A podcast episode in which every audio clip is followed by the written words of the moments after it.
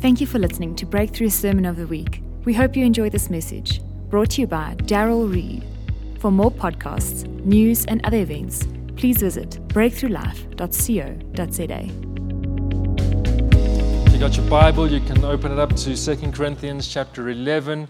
And while you're doing that, you know, I don't want you to uh, tear a laughing muscle next week. It's Father's Day, and I'm sure there'll be some dad jokes shared. So just to warm up a little bit, here we go. How does the ocean say hello? It waves. this is from Best on, on Tuesday night. What has four wheels and flies? A garbage truck.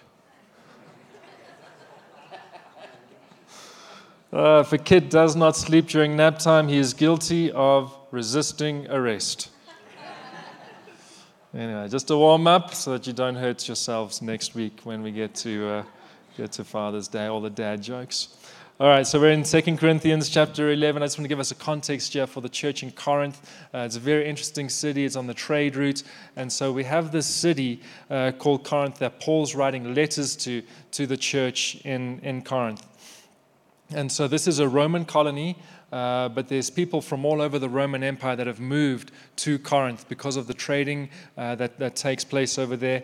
Um, and so we also then see that there's a strong Oriental influence uh, in this town called Corinth. So what we have is a very cosmopolitan city, uh, diverse uh, group of cultures, uh, people groups living together in, in this city. And so a way we could summarize the city is that Corinth is intellectually alert. Um, so it's not like, like Athens, but, but they're alert um, when it comes to intellectual matters. They're materially prosperous, meaning financially uh, the city is, is well off, and they are morally corrupt. Uh, so this is a very, very morally corrupt, um, sexually immoral city, uh, the city of Corinth. And so that's the context. And, uh, and so now the gospel's going into the context of this city. Now, when we, when we look at it and when we summarize it, that it's intellectually alert, materially prosperous, and morally corrupt, I think that sounds a little bit like Johannesburg. so the, the letter that Paul's writing into this, this city is, uh, I think we can relate to it a lot uh, right here in South Africa and, and, in, and in Joburg. And so, what's happening now, because of the corruption in the city, is uh, there, there's some false prophets, some false apostles that have seen what's happening in the church. And so, in Paul's absence, they're now coming in and they're trying to basically deceive the church for their own personal gain. I mean, we haven't heard about that in Johannesburg either, have we? I mean, no, John's been preaching on, on this for a while about the false prophets that go about, uh, you know, giving these false words uh, using all sorts of deception for their own personal gain. It's not pointing to Jesus, it's not leading to Jesus, but it's for their own enrichment. And so a similar thing is happening in Corinth. You see, there's nothing new under the sun. Uh, the same schemes the devil used uh, 2,000 years ago, he's still applying today. Um, and so, as these, these false prophets, apostles are trying to uh, fleece the flock, uh, kind of take, uh, take the church captive and lead them astray, uh, Paul now writes and he's now addressing what's going on in the church. And so we're going to read uh, 2 Corinthians chapter 11, verse 1 to 5, and, uh, and then in a few moments we'll go back to chapter 10 where we really want to focus. So 2 Corinthians 11, verse 1 to 5 says, I hope you will put up with me uh, in a little foolishness. You can kind of sense the, the almost the sarcasm in, in Paul's writing here. Yes, please put up with me. I'm jealous for you with a godly jealousy. I promised you to one husband to Christ that I might present you as a pure virgin to him. But I'm afraid that just as Eve was deceived by the serpent's cunning, your minds may somehow be led astray from your sincere and pure devotion to Christ. For if someone comes to you and preaches a Jesus other than the Jesus we preached, or if you receive a different spirit from the spirit you received, or a different gospel, from the one you accepted. You put up with it easily enough. I do not think I am in the least inferior to those super apostles. So he's addressing the deception that these apostles are coming to try and uh, deceive the church with. And so he's almost kind of mocking them, being a bit sarcastic almost, but, but, but he's being bold and confronting. And he's saying, I don't want you guys to be deceived. I don't want you to be like Eve and fall into that, that deception of the mind. And, uh, and so he's, he, he, he's, he's addressing it because now, again, in, in Corinth, as we just learned, the, the context of the city is that they've got uh, little to no uh, spiritual um, foundation. So some of the other areas where the gospel is, is, is first being birthed, like, for example, Jerusalem, uh, they have the uh, Judaism. And so there's a context for uh, godly morals. And so the gospel coming obviously into that foundation for, for, for morals and, and good, righteous living, it, it lands well. But in Corinth, it's completely countercultural. And so now the church is facing this battle between, well, this is how we used to live, and this was our norm because of all the sexual immorality and everything going on in the city. Now the gospel comes into this, and so now they've, they've got this challenge of how do they, how do they let go of the old and let, uh, grab, grab hold of, of the new. And so there's some, there's some members in the church we can assume that have fallen for this deception, and so hence Paul's writing to them to try and help them to uh, not grab hold of the deception and to, to follow the way of truth. And, and so he writes an interesting thing here in verse 3. He says, I'm afraid that just as Eve was deceived by the serpent's cunning, your minds may somehow be led astray from your sincere and pure devotion to Christ. Now, I think sometimes as Christians, we, we, we sometimes overemphasize the mind, and it's all about knowledge, it's all about information, it's all about knowing a whole bunch of truth. And then I think at other times we overemphasize the heart, and it's just about the heart, and it's all about the, it's only the heart that matters. And now we need both. We need to have, we need to be holistically whole. Uh, but what we're seeing over here is that the, the mind is often the first place that we start to uh, fall into deception. Uh, that's, that's what Paul's saying over here is just as Eve, um, I'm afraid that just as Eve was deceived by the serpent's cunning, your minds may somehow be led astray.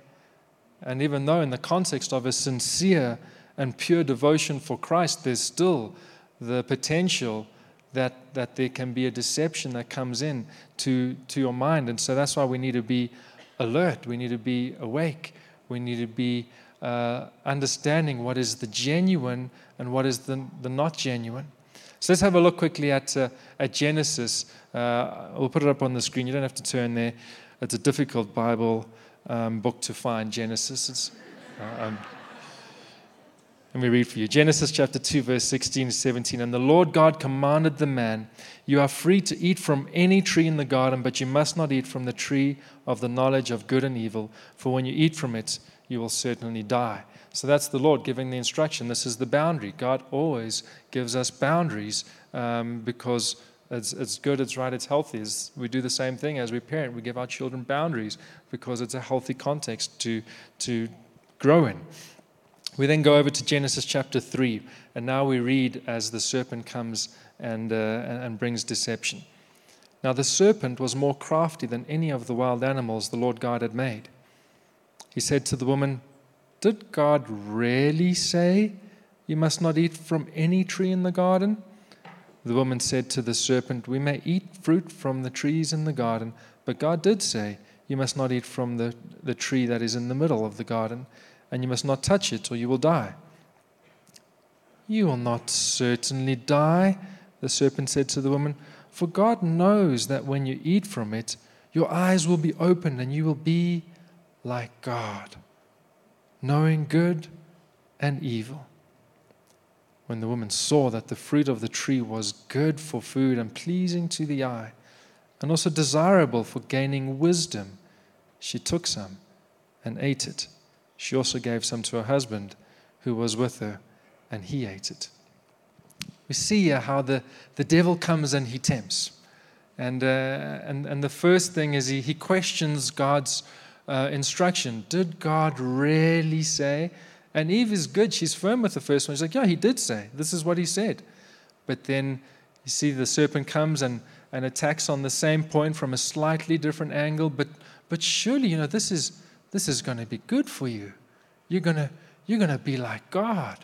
Like, surely you, you, you, you want to be like God. And so on, on the second point, we then see Eve starting to uh, flounder in her, her boundary, her protection. And, uh, and so we, we all know the story. They, they fall for the deception, they give in, they eat of the fruit, and it's the, the fall of man. You see, the, the devil's the same, and uh, he, he uses the same tactics. So, what, what did he do? I mean, when we think about it a little bit, what is, what is the temptation that he gives to Eve? You will be like God, knowing good and evil. Now, let's just go back a chapter earlier. What happened when, when God creates Adam and Eve? How does he make them? In his image. You see, Adam and Eve are already like God. But the, the temptation of the devil comes he says, By your own works and effort, you can do what God has already done for you. Did you guys get that? See, they already were like God. The temptation comes, though, that, hey, by your efforts, by your works, by your striving, you can, you can achieve this great thing. You know what we call that? Well, we call that religion. It's by our works, by our effort. No, it's by the grace of God. So let's go back to Corinth. Paul's saying to the, the church in Corinth, I don't want your minds to fall into deception like what happened with Eve. We've, we've, we've read it, we've, we've learned about the context of the church. So we now go back a chapter to 2 Corinthians chapter 10, verse 3 to 5. For though we live in the world, we do not wage war as the world does. The weapons we fight with are not the weapons of the world. On the contrary, they have divine power to demolish strongholds. We demolish arguments and every pretension, other translations there would say lofty opinion, that sets itself up against the knowledge of God, and we take captive every thought to make it obedient to Christ. Sounds like we've got some tools over here that, that we need to apply to protect ourselves from falling into any kind of deception. So, a couple of points. We're not, we're not of this world. We're, we're now kingdom ambassadors. We're from a different realm. We don't fight with the weapons of this world. We have spiritual weapons that we fight with.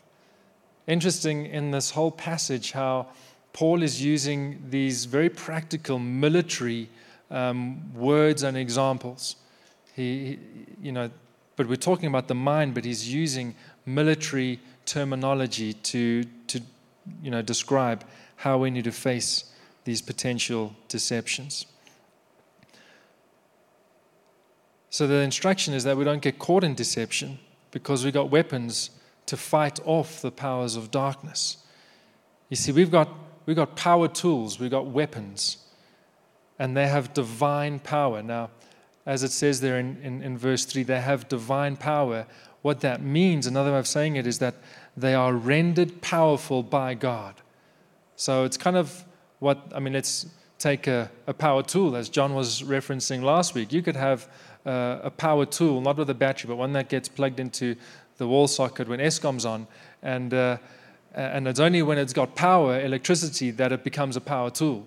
Now, if you remove the power from, or the plug from the socket, well, that tool is pretty much useless. There's not much you can do with an electric drill that hasn't got a battery when there's no power, right? Uh, so that's kind of what he's saying over here is that, that the, the tools, the weapons that God is giving us, they're only powerful in the Lord. So God is the electricity behind the tool that makes the tool or the weapon function. But we've got these weapons, these tools that are, that are there to demolish strongholds. And so this word stronghold is a very interesting word. On the contrary, they have divine power to demolish strongholds. Now, I'm sure we're all familiar with the word strongholds. We've heard it, we've heard it spoken about often in Christian uh, environments, uh, teachings, uh, preachers, whatever it might be. We're familiar with the term stronghold. Uh, yet the word stronghold is actually only used one time in this very particular verse in the whole of Scripture in the New Testament. In the Old Testament, uh, we see some Hebrew words that, that would have a similar meaning, but the word over here for stronghold is used only this very one time. And, uh, and it's a word that means stronghold, it means fortress, like a castle, a place of safety. Um, and as, as, as I was digging into some of the commentators on, on what does this word mean when we, we, we, take it in the local context and we look at it in the context of, of the way Paul's used it over here, uh, there's, there's something really interesting. It says, as I read from one of the commentators, the word is used figuratively of a false argument in which a person seeks shelter, a safe place, to escape reality. Let me read that again. The word stronghold is used figuratively of a false argument in which a person seeks shelter, a safe place to escape reality. Wow. So there are strongholds that we need to demolish, and those strongholds are sometimes these false um, arguments which we've now embraced and believed because what these strongholds do is they, they create a, a, a fake safe place where we get to escape reality. Wow, isn't that scary? I love how the Holy Spirit works the, the flow. We don't talk about the different aspects uh, as we pass the microphone around. And so um, Warren had no idea what I was going to preach about. I had no idea what he was going to talk about as he was addressing lies because these false arguments are lies. You see, the, the false prophets and apostles, the super apostles, as Paul put it, they were telling lies, they were bringing a deception. God wants to strengthen us, as Willie was saying, that we won't fall for these deceptions, for these lies. Now, as, as, we look at this word stronghold a little bit more, as we go to the Old Covenant, um, we see in Proverbs 21, verse 22, it says, One who is wise can go up against the city of the mighty and pull down the stronghold in which they have trust. See, a stronghold is something in which you put your trust. So, how does a stronghold get created? Well, a stronghold is created when you believe something. Let me read another verse here in uh, Psalm 91, verse 2 I will say of the Lord, He is my refuge and my fortress, stronghold, my God in whom I trust. You see, where you put your belief, where you put your trust, where you put your faith, that is where you create a stronghold, a fortress, a place of safety. So we're seeing here in Psalm 91 2 that as we put our faith, our trust, our hope in Jesus, we create a fortress in Him, a place of safety in Him. Yet when we believe a lie, a deception, because when you believe a lie, you empower the lie. When you empower a lie, you create a stronghold in your mind. What happens when you create a stronghold in your mind is you've now created a fake, false reality a fake sense of security in your life that is a escape from reality. Are you with me? And so that's why the devil comes and he attacks our minds because he knows if we can believe that lie, as Eve did, we empower that lie, we fall into a deception, and we create a stronghold, a fake place of safety. What was going on, I wonder, in Adam and Eve's minds? We don't know. I'm just, this is, this is Darryl. Um, dreaming about what might have been going on in their minds. But I, I wonder if it was something on the lines of, well, well, wow, if, if we could be like God, wow, wouldn't that be a safe place to be in? Because wouldn't that elevate us to be on a similar level? That it wouldn't be, you know, us and, and God. Yeah, that would be a safe place to be. I wonder, I don't know. But I think that, that there was some form of fake, false safety that they bought into, which created the fall of man. What does this, what does this look like? Come on, let's get a little practical. You know, it's okay for me to play computer games all day. I, I need the rest. Taking, my, taking care of my body, it's really not that important because it's really the heart that matters. It's the spirit that matters. It's not what 1 Timothy 4 8 says.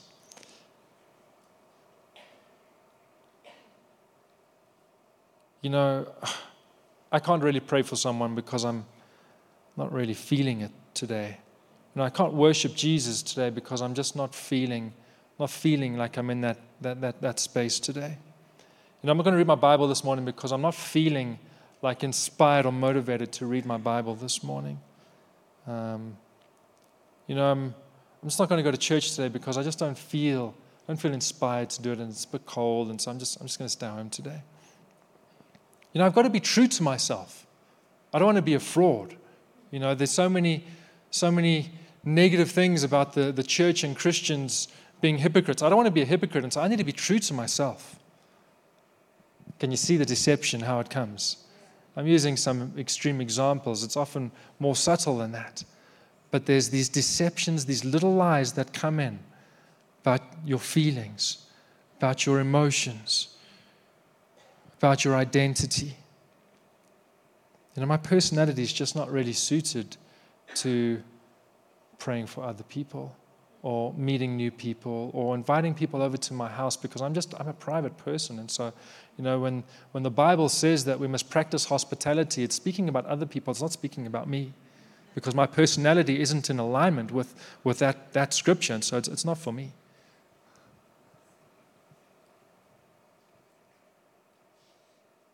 You know God just didn't make me very gifted. And so I, I'm just I just need to attend church when I feel like it. And that's that, that's all I need to do. That, that's what I'm called to. Just called to be a pew warmer. It's my calling in life. See, the devil comes and he attacks us on, on these, these various different fronts, and oftentimes it's so subtle, um, it's, it's so gentle, it seems so right, it seems so safe. It seems like, oh, I'm going to create a safe space for me that I can escape my reality. And oftentimes, where that, that, that deception comes, is it comes, who are you? Did, did God really make you good? Does God really love you?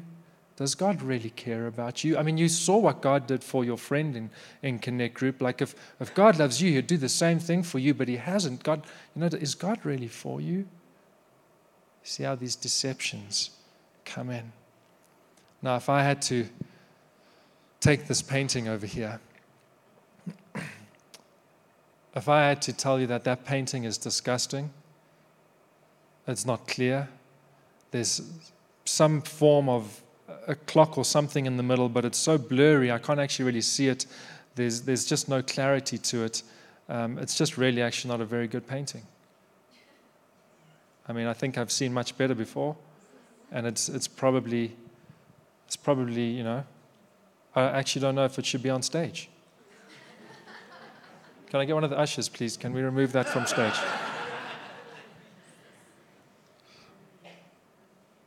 I did warn, warn Tim. No, I'm giving you a metaphor over here. You see, by, by talking negatively about the painting, do I glorify the artist? No. So, who, who's your artist? Who created you? See, God created you. And so, when we start to talk negatively about us, we're not glorifying Him. See, that's where the devil comes. He comes and he tries to tell you, well, that's not very good. You could have done better over there. You could have improved over there. And, uh, and, and these deceptions come in. And as we buy into these deceptions, well, it, it, it, it takes us out at the knees and our ability to glorify and honor God.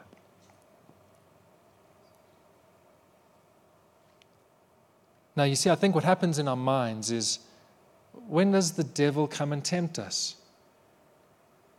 What does the Bible say? At an opportune time, the devil comes and he tempts Jesus. What does that mean? He's looking for a moment when you're feeling weak, you're feeling tired, you're feeling like you're down and out. And it's in that moment that's when the devil comes and he tries to tempt you. And so I think what happens in our minds is that in these, these moments where we're feeling weak and the devil comes and tempts us, and then maybe we, we fall into a, a form of, of sin. Now, now, I think when we use the word sin, we think of like the Corinthian church where there's sexual immorality, there's all sorts of, you know, disgusting, uh, sinful things going on. That is sin. But sin, actually, when we look at the, the core definition, is missing the mark. It's missing the mark of what God set for us, the standard of what He set for us. Anything that falls short of the standard, well, that is sin. See, when, when you as a person are falling short of what God called and created you to be, that's sin. Because God has given us everything that we need to live a life of godliness, of righteousness, as Holy Spirit uh, guides us and leads us. So, what happens in our minds as we've, you know, maybe fallen in, a, in an area? Now we've got this tension living within because we've created this false fortress, place of safety within our minds that is an escape from reality. But this fake fortress, stronghold, is in complete disagreement with the truth of the gospel. And so now, what do you do? Now you've got this internal fight. You feel a little bit like a trampoline being pulled in every direction, and people are jumping on you, and you don't like it. And so, what, what, what is the natural response as we have this internal tension? What does internal tension create? It creates stress, creates anxiety, creates worry, and our body doesn't like this. And so the natural um, fleshly thing to do is, well, let me align myself with this safety. Let me come back over here. Let me escape the reality of what's going on. And so we, we pledge an allegiance with the lie and we strengthen the stronghold even more. That's the natural response. I think it happens a lot of the time. We, we don't like the internal tension, and so we come across to the deception because it's an escape from reality. Now, the very nature of a deception is that you don't know that you've been deceived. But as, as Holy Spirit speaks to us, as He guides us, as He leads us, as we come back to 2 Corinthians chapter, uh, chapter 10. We realize that we've got weapons, powerful weapons to demolish these fake arguments, these fake lofty thoughts, these pretensions, which are these proud thoughts. Think Adam and Eve perhaps had a pretension when they fell. Those weapons demolish this fake reality, this fake safety net, that we might come back into the stronghold of the Lord, the stronghold, the safety of Christ.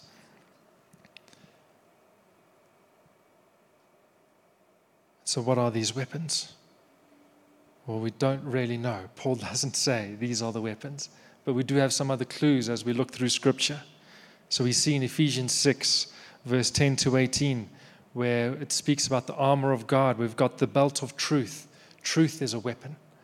We have the breastplate of righteousness.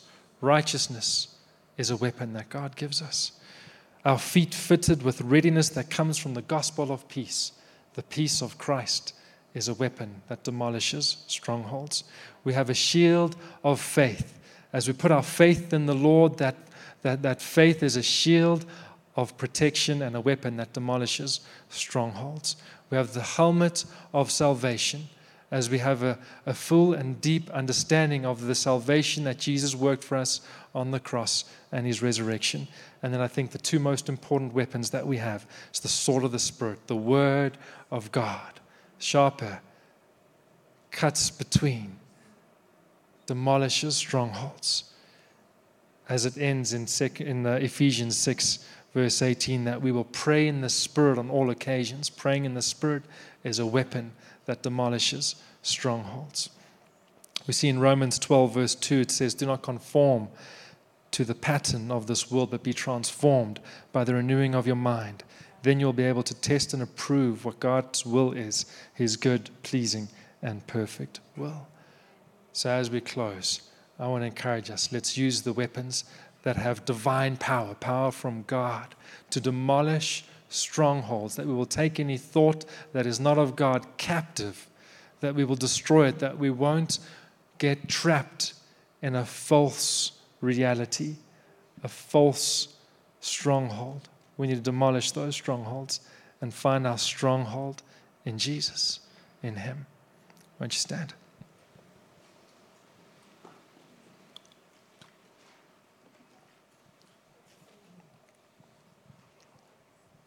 Lord Jesus, thank you that you give us weapons, powerful weapons, weapons to demolish strongholds, weapons to demolish any thought that comes against you, any lie that comes against you. And so thank you, Lord, that you give us the wisdom and the understanding to see and to understand when a lie, when a deception comes at us. That we will take those thoughts captive. We will not empower them. We will not agree with them. We will not allow them to create a stronghold in our hearts and our minds, and our lives. Thank you, Lord, that this is 2020 free and you're setting your people free. You're strengthening us, you're equipping us, and you're bringing freedom. And so thank you, Lord, that as we as we, we, we see the lies, and so I ask even right now, Holy Spirit, that you will bring revelation of any lies that we've believed, that we've empowered, that have created strongholds in our lives, that as we as we see those lies, that we will then renounce and repent from those lies that as we get into the word that the weapons you give us will destroy those lies and those strongholds that we will walk freely that we will no longer let uh, the deception that the devil has tried to bring in our lives hold us back from being the very thing that you created us to be. That we won't miss the mark but that we will walk out in the fullness of who, of who you created us to be. And so lord we thank you for freedom. We thank you for freedom freedom freedom Thank you that it is for freedom's sake that you set us free. Thank you, Jesus. And so now may the grace of the Lord Jesus Christ and the love of God and the fellowship of the Holy Spirit be with you all. Amen. Amen.